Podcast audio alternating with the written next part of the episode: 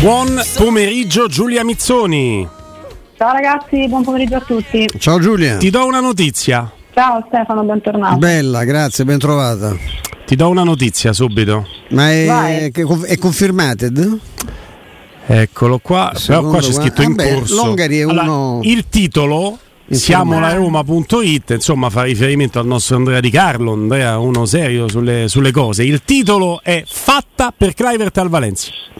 Oh. È su. Beh, ragazzi, ce lo siamo tolto dagli zebidei. Grazzerino quindi. Sì, Gattuso. Sì, perché pare che sia proprio una sua ricerca. Lui ha perso Guedes, non so come che mercato non ha fatto. La fonte è Gianluigi Longari di Sportitalia. Quindi riportato che da Siamo a Roma. Attendite, sì, perché era sfumato un altro acquisto, se non sbaglio, per il Valencia e quindi insomma si era riparato su Kluivert. Beh ragazzi, a questo punto meno male soprattutto per il bilancio della Roma, perché poi dopo sembra accanimento nei confronti di quel povero ragazzo che non c'entra niente. È chiaro che parliamo solo di dinamiche di mercato in questo caso. Sarebbe stato, lo abbiamo detto ieri, un danno grosso, no? Nell'ambito di un mercato fantastico sia in entrata che in uscita della Roma, sarebbe stata una macchia abbastanza pesante, anche un po' sgradevole da digerire per la dinamica, no? Di quello che era successo col Fulham, per come l'aveva subito la Roma. Totalmente subito. E quindi ben venga, perché davvero possiamo a questo punto incorniciare il mercato della Roma come un capolavoro. Certo che Stefano e Giulia, in quest'ordine, la Roma ha sistemato delle situazioni che sembravano impossibili da sistemare. La Roma risparmia 6 milioni lordi per alcuni anni di ingaggio. Adesso non so, vedremo quali sono le condizioni ovviamente dell'operazione. Sai, lui è vero che finisce, però Kluivert non si è presentato benissimo a Roma quando disse in tutti i modi che riteneva una tappa di passaggio perché si sentiva predestinato, che avrebbe giocato in chissà quali altre squadre, e adesso con questo fatto di essersi fissato col Fulham, non accettando altre alternative che è costretta a accettare perché non ne ha più, e ha bloccato completamente la possibilità della Roma di piazzarlo, perché lui è uno che un po' di mercato ce l'aveva e ce l'ha, tant'è che insomma in 24 ore probabilmente la Roma riesce a piazzarlo da qualche parte. Poi mi sembra anche, secondo me potrebbe essere la Liga, anche forse un campionato abbastanza più adatto. Più adatto della Premier sicuramente. Beh sì, decisamente, soprattutto per ragioni fisiche che sono poi quelle che un po' mi hanno sempre lasciato perplessa su questo ragazzo. Lui viene da qualche discreto se può dire, insomma, perché il padre era un fenomeno con tutti i suoi limiti caratteriali, ma stiamo parlando di un attaccante strepitoso. Lui non è andato benissimo in Italia, tutt'altro, non è andato benissimo in Bundesliga, non è andato benissimo nella Liga 1.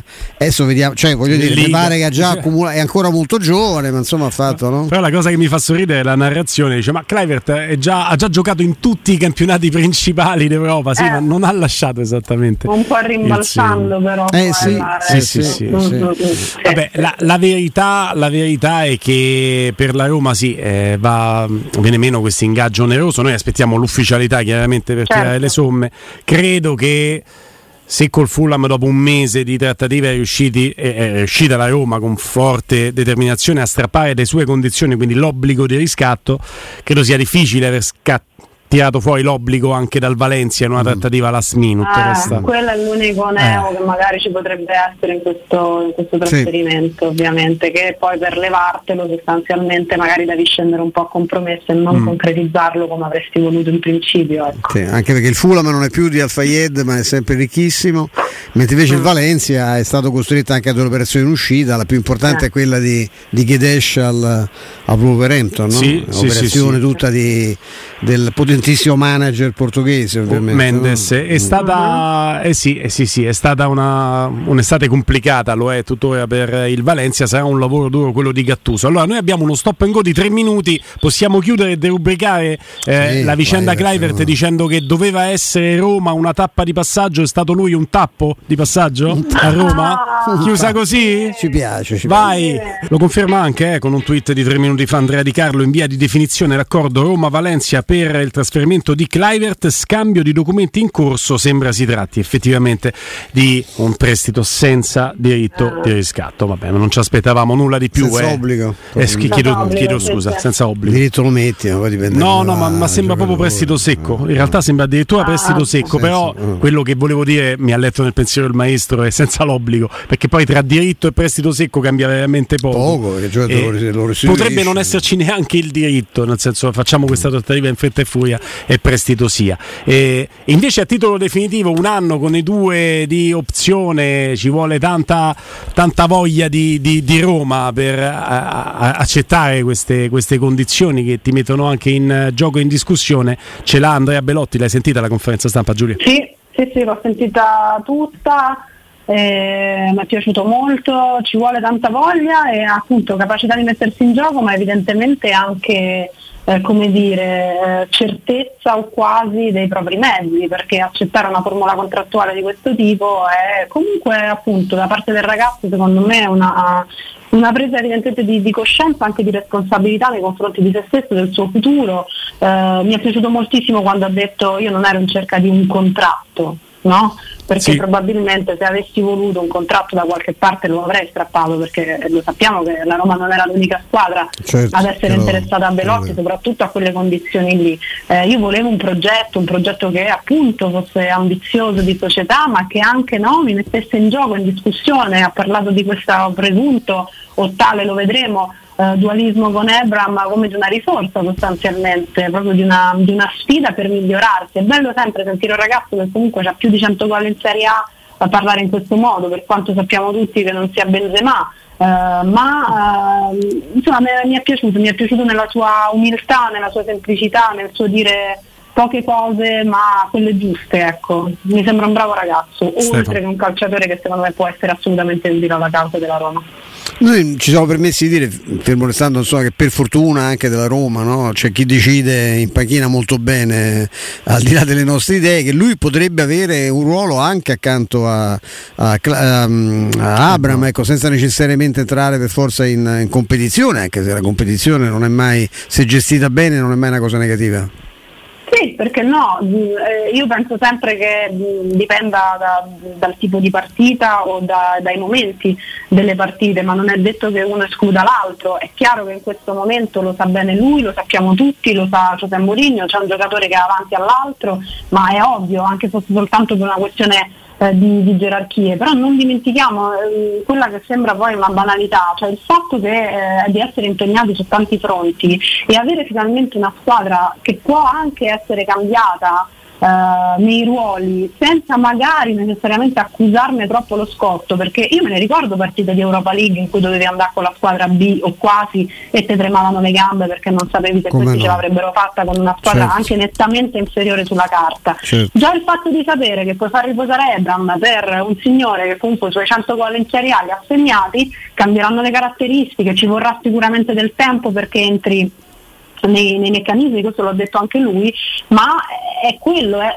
che secondo me determina una grande squadra. E poi perché no, come dicevi tu, in determinate partite, in determinati momenti della partita, anche l'idea della coesistenza tattica insieme non è assurda, secondo me, assolutamente, tanto più in una Roma che, ripeto, ha comunque bisogno, senza rifarci troppo alla partita con il Monza, di gol, perché di questo ha tanto bisogno la Roma, numericamente proprio. Sì, assolutamente, tra l'altro quest'anno si può legittimamente sperare di recuperare qualche gol in più rispetto ai due segnati in campionato da Zaniolo, si può sperare che ti dia una quota gol importante di doppia cifra Dybala, fatto i gol di Zaniolo, tutto il campionato. Si può sperare nella conferma di Ebram e poi c'hai quel ragazzo lì Cagri Stargallo che insomma ti porta in dote.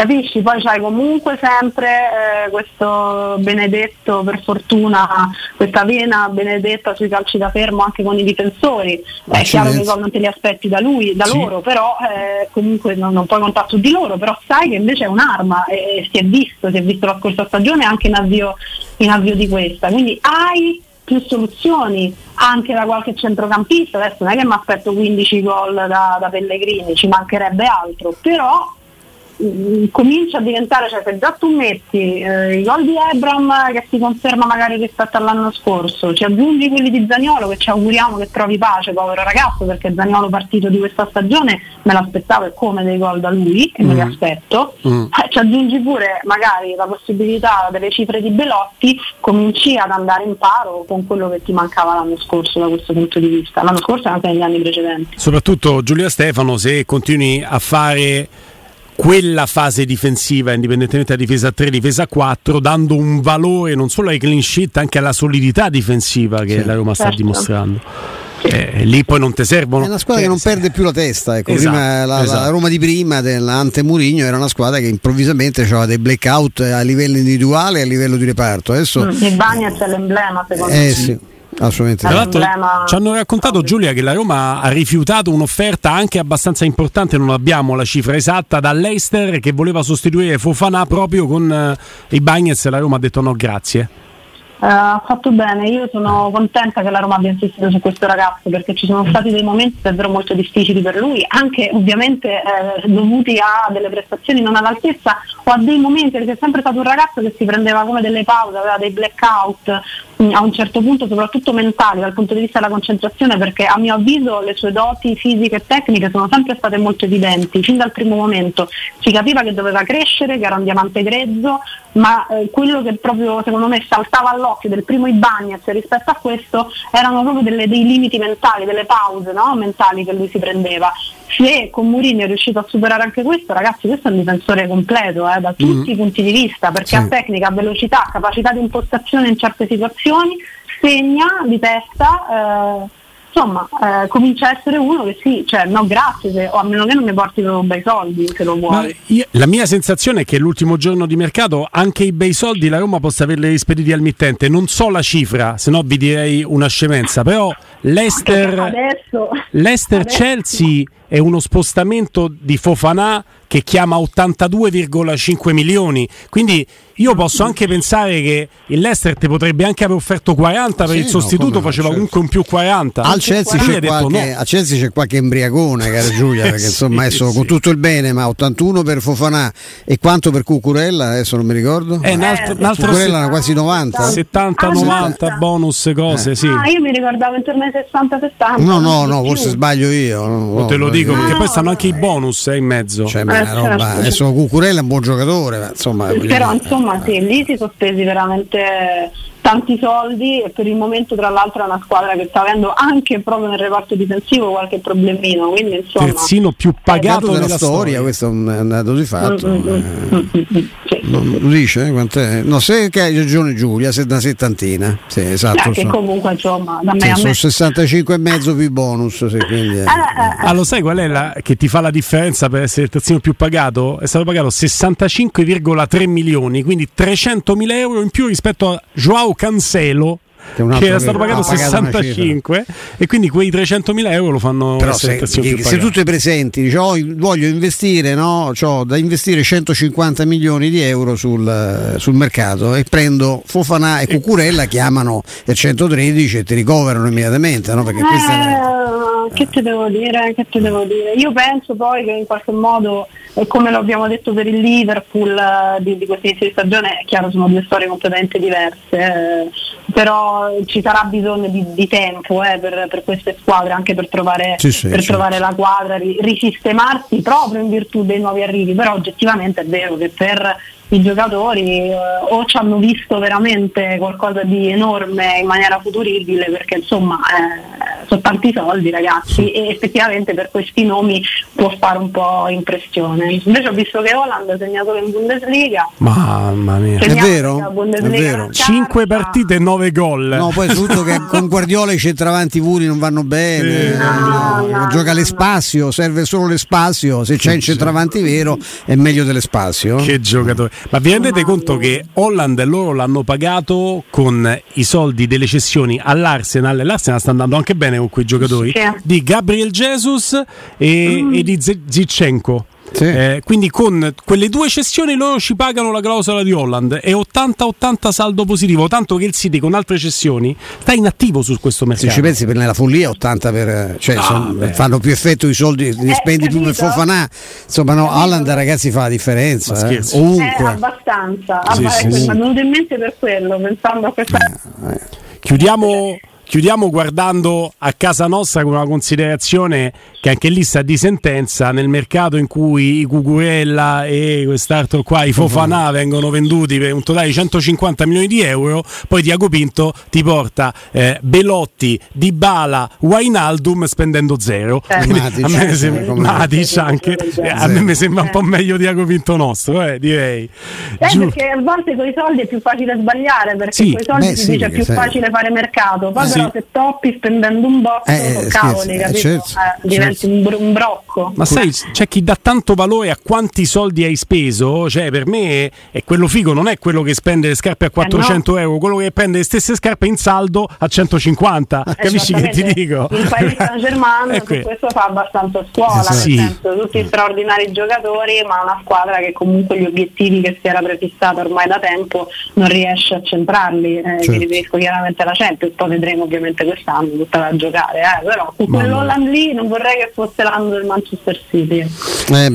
Diciamo che sono bei favoriti, Giulia, domani ci proiettiamo fortissimo su un weekend di campionato pazzesco, quindi domani sarà un gran collegamento e arriverà subito dopo 14.30, ti ritroveremo all'orario consono abituale, subito dopo la conferenza stampa di Tiago Pinto che si terrà alle 14 a Trigoria per parlare proprio del mercato, il bilancio, commentiamo a caldo.